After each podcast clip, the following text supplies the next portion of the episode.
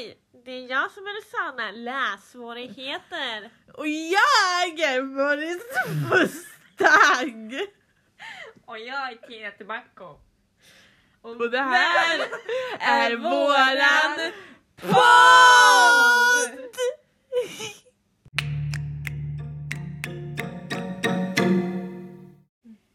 I dagens avsnitt av Historia med Girlsen ska vi prata om Afra och Gaspar Stapa. Två helt underbara kvinnor från renässansen och barocken.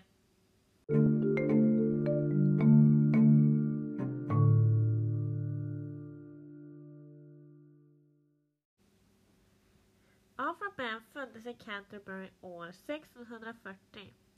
Enligt vissa källor var hon dotter till en barberare och deras familj bodde i de fattiga delarna av Canterbury. Afra åkte till Surinam år 1663 när hon var 23 år. Surinam var på den tiden en engelsk koloni. Men varför hon flyttade vet ingen säkert. Men det finns spekulationer. Surinam var en av Västindiens grymmaste slavkolonier. Sockret växte inte lika bra där som ute på de västindiska öarna. Och dessutom skördade träskets sjukdomar många människor. Slavarna i Surinam fick därför arbeta mycket hårdare än sina olycksbönor ute på de övriga öarna. Ingen vit reste dit frivilligt. Ingen vit? Okej. Det som kom dit, ja, det var ju då tvångskommenderade. Även bland de vita. Slavägarna kunde vara våldsverkare och andra kriminella, kriminella. Liksom de kvinnor som fraktades dit. Som ofta var prostituerade. Ja, eller som levt allt för lösaktigt liv för att få stanna kvar hemma i England. Det finns vissa rykten om varför hon flyttade med sin familj då ingen tillhörde ka- kategorin med lösaktiga kvinnor eller män. Troligen kom hon till kolonin utsänd som spion för det brittiska kungahuset med målet att samla information om kolonin och anledningen till dess dåliga skördar. På plats kritiserades som en högt uppsatt direktör under namnet Estrella för att ha haft en opassande relation med mannen William Scott. Namnet Estrella tror man Afrika behöll till senare spionage och litteratur.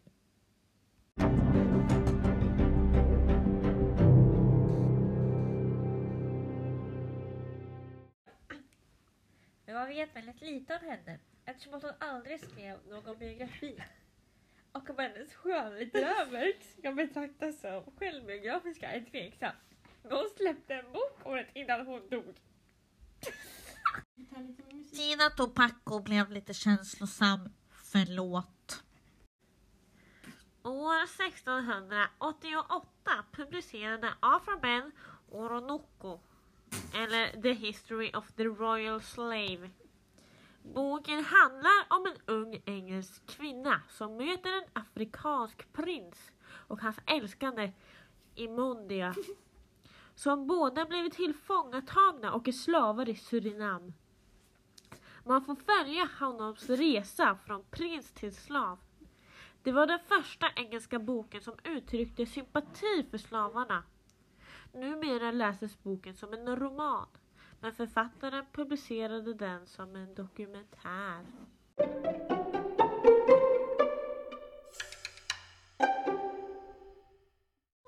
Historien handlar om en ung afrikansk prins, Orunoko, som tagits till fånga och sålts som slav.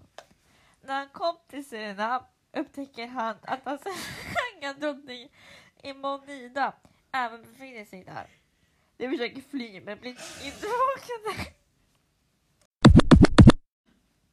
Förlåt.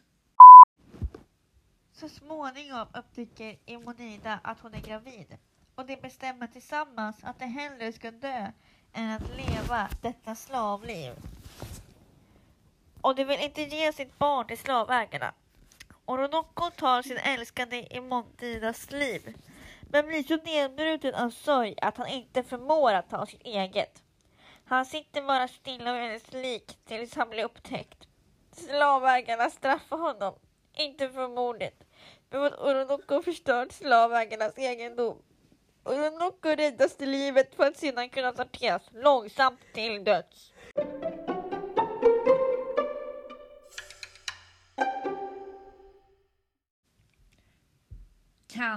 Du läsa något i boken? Men innan du gör det kanske vi borde säga att hon kritiserades väldigt mycket av kritiker för att vara väldigt grym, alldeles för grym. Jag kan ju läsa först så diskuterar vi det efter kanske. Mm. Och bönen kom och gav hans testiklar och kastade dem på elden. Och med slökniv karvade de sedan av hans öron och hans näsa och brände dem. Oronoko rökte vidare på sin pipa som om att inget bekom honom. Då hackade de av en av hans armar.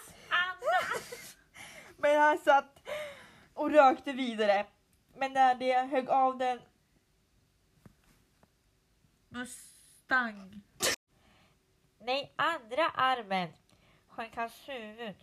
Pipan föll ur hans mun och han gav upp andan utan ett ljud och utan en förebråelse.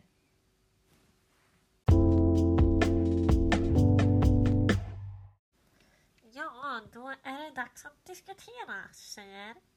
Jag tänker så här att eftersom att hon kritiserades väldigt mycket för att vara grym, så fruktansvärt grym. Tror ni att hon hade blivit det om det var en man som hade skrivit böckerna? Nej, det tror jag faktiskt inte. Det beror ju på. Ehm, hon hängde ju i... Ja, ja, alltså... Nej, hon är ju kvinna.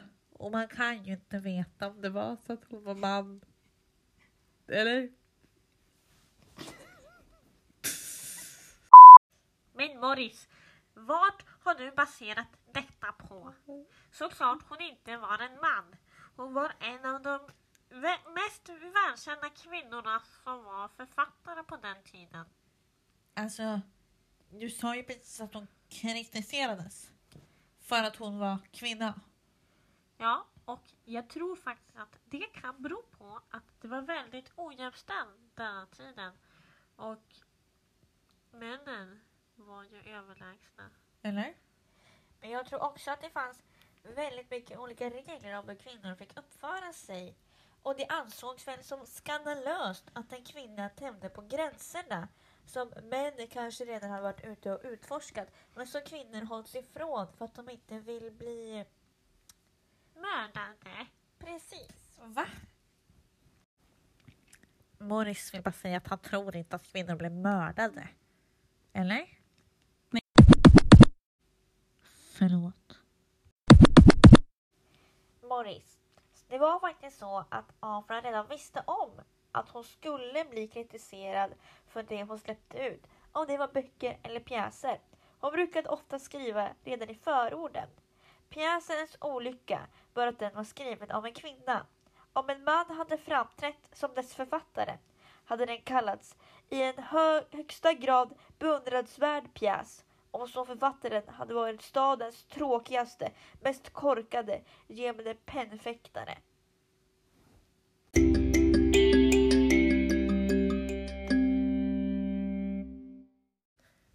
Hon var inte den första kvinnliga författaren i England, men hon var den första kvinnan som såg sig själv som en professionell författare. Under de sista åren beskrevs hennes lemmar som förvridna, även av sig själv. Och det är ett tydligt tecken på reumatism, vilket är en sjukdom som förknippas med smärta i leder och bindväv. Men trots hennes tillstånd fortsatte hon att skriva. Den 16 april år 1689 dog Alfra. Dödsorsaken orsaken är inte säker, men det kan ha varit syfilis. På hennes gravsten står det Here lies a proof that wit can never be defense enough against morality.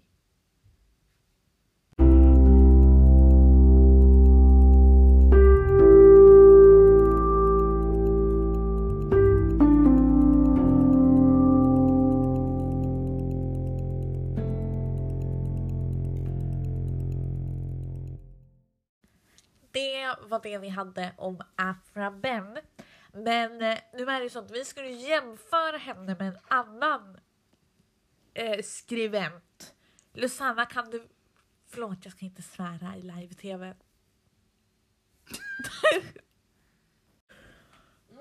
ja, så att vi ska gå över till vår nästa då som jag sa skribent. Eh, som heter Gaspara Stampa. Två ord. Eh, och... Eh, Stella ja... Nu börjar vi.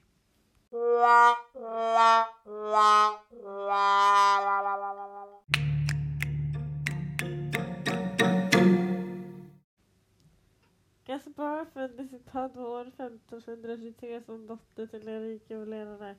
Hennes far dog runt 1531 och då flyttade Gaspar till Venedig tillsammans med sin mamma och sina syskon.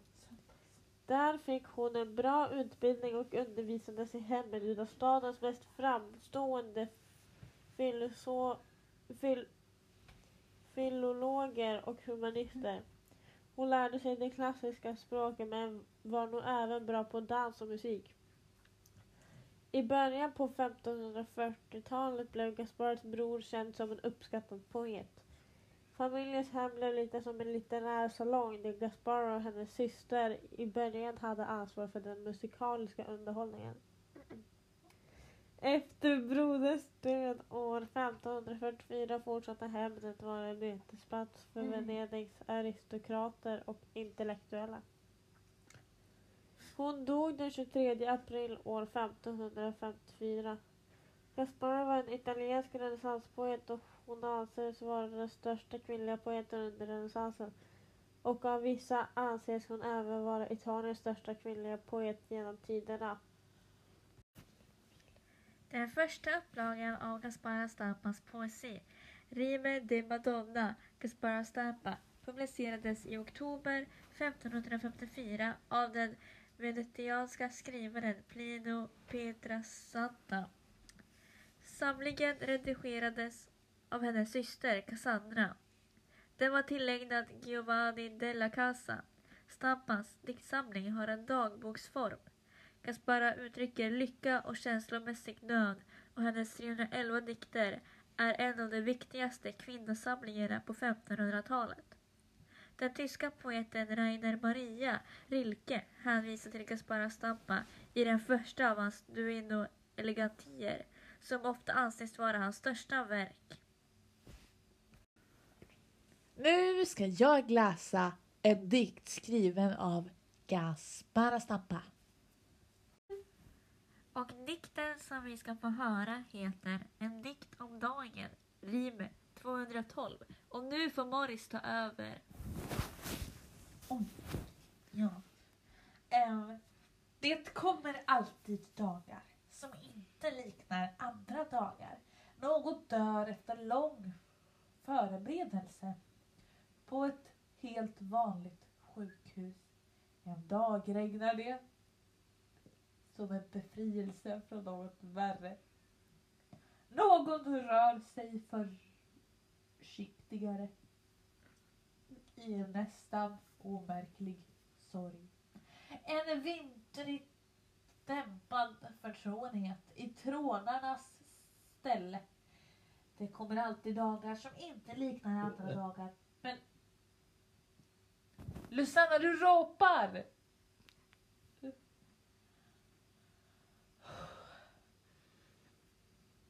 Vi måste avbryta, jag kan inte fortsätta. Jag känner mig så, så förödmjukad. Nu är det Tina som får ta över igen.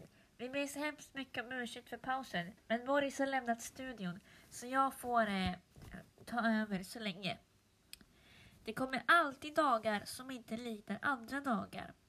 Någon känner styrkan återvända och får plötsligt lust att lovprisa och förhärliga och finner i de vanliga orden och i de slitna namnen dittills fördolda innebörder. Det sitter alltid människor ensamma på parkbänkar, också i små obetydliga städer och ingen vet vad de tänker på.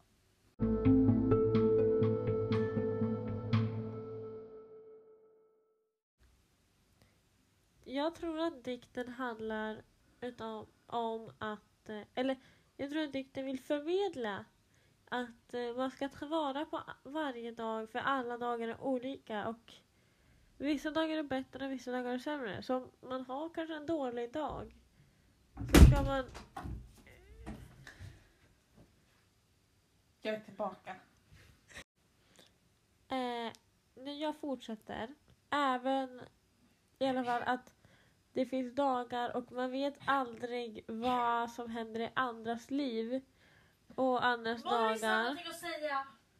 Ja, Morris, vad vill du säga? Morris tror att dikten innebär att bakom alla fasader så myllrar det.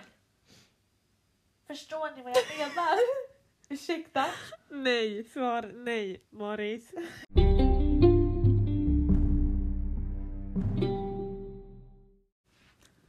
Men vi kan jämföra nu mellan de här två författarna. Är då att båda är kvinnor under olika tidsperioder. Och därför så infaller ju såklart olika svårigheter för de båda. Men för mig som är expert på det här med lite skvaller och sånt kan jag då säga att det finns ju betydligt mycket mer eh, otydligheter omkring liksom Afra än vad det gör kring Kasbara. En anledning till dem är att Kasbara har ju varit väldigt öppen med sina misslyckande förhållanden i sina dikter. Eh, Medan Afra inte har skrivit, som Tina sa, någon biografi. Eh, ja. De har både X och Y-kromosomer.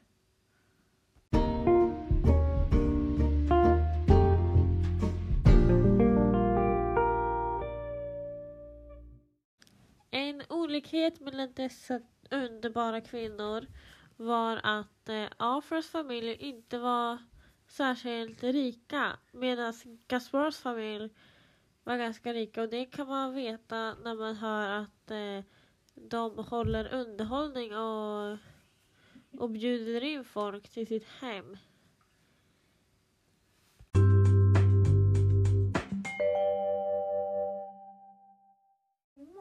Den första skillnaden vi skulle kunna prata om i deras verk det är att eh, Gaspar skrev dikter medan Afra skrev mer böcker och berättelser. Um, Men en likhet var att båda oftast, deras centrerade innehåll var oftast kärlek. Och eh, Gaspara skrev mest om sig själv medan Afra ofta skrev i, i andra karaktärer. Men det kanske reflekterades till henne själv. Även fast hon inte riktigt kunde säga det rakt ut.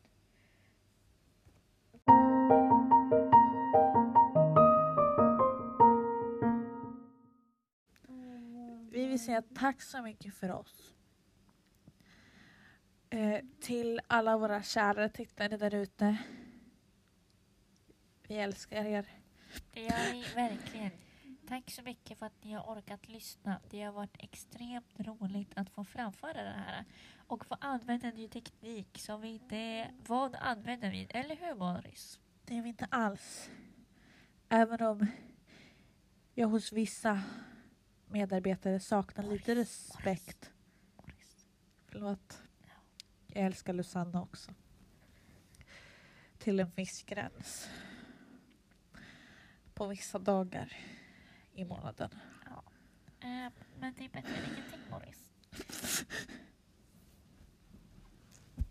Tack för oss. Det här var podd med Gud.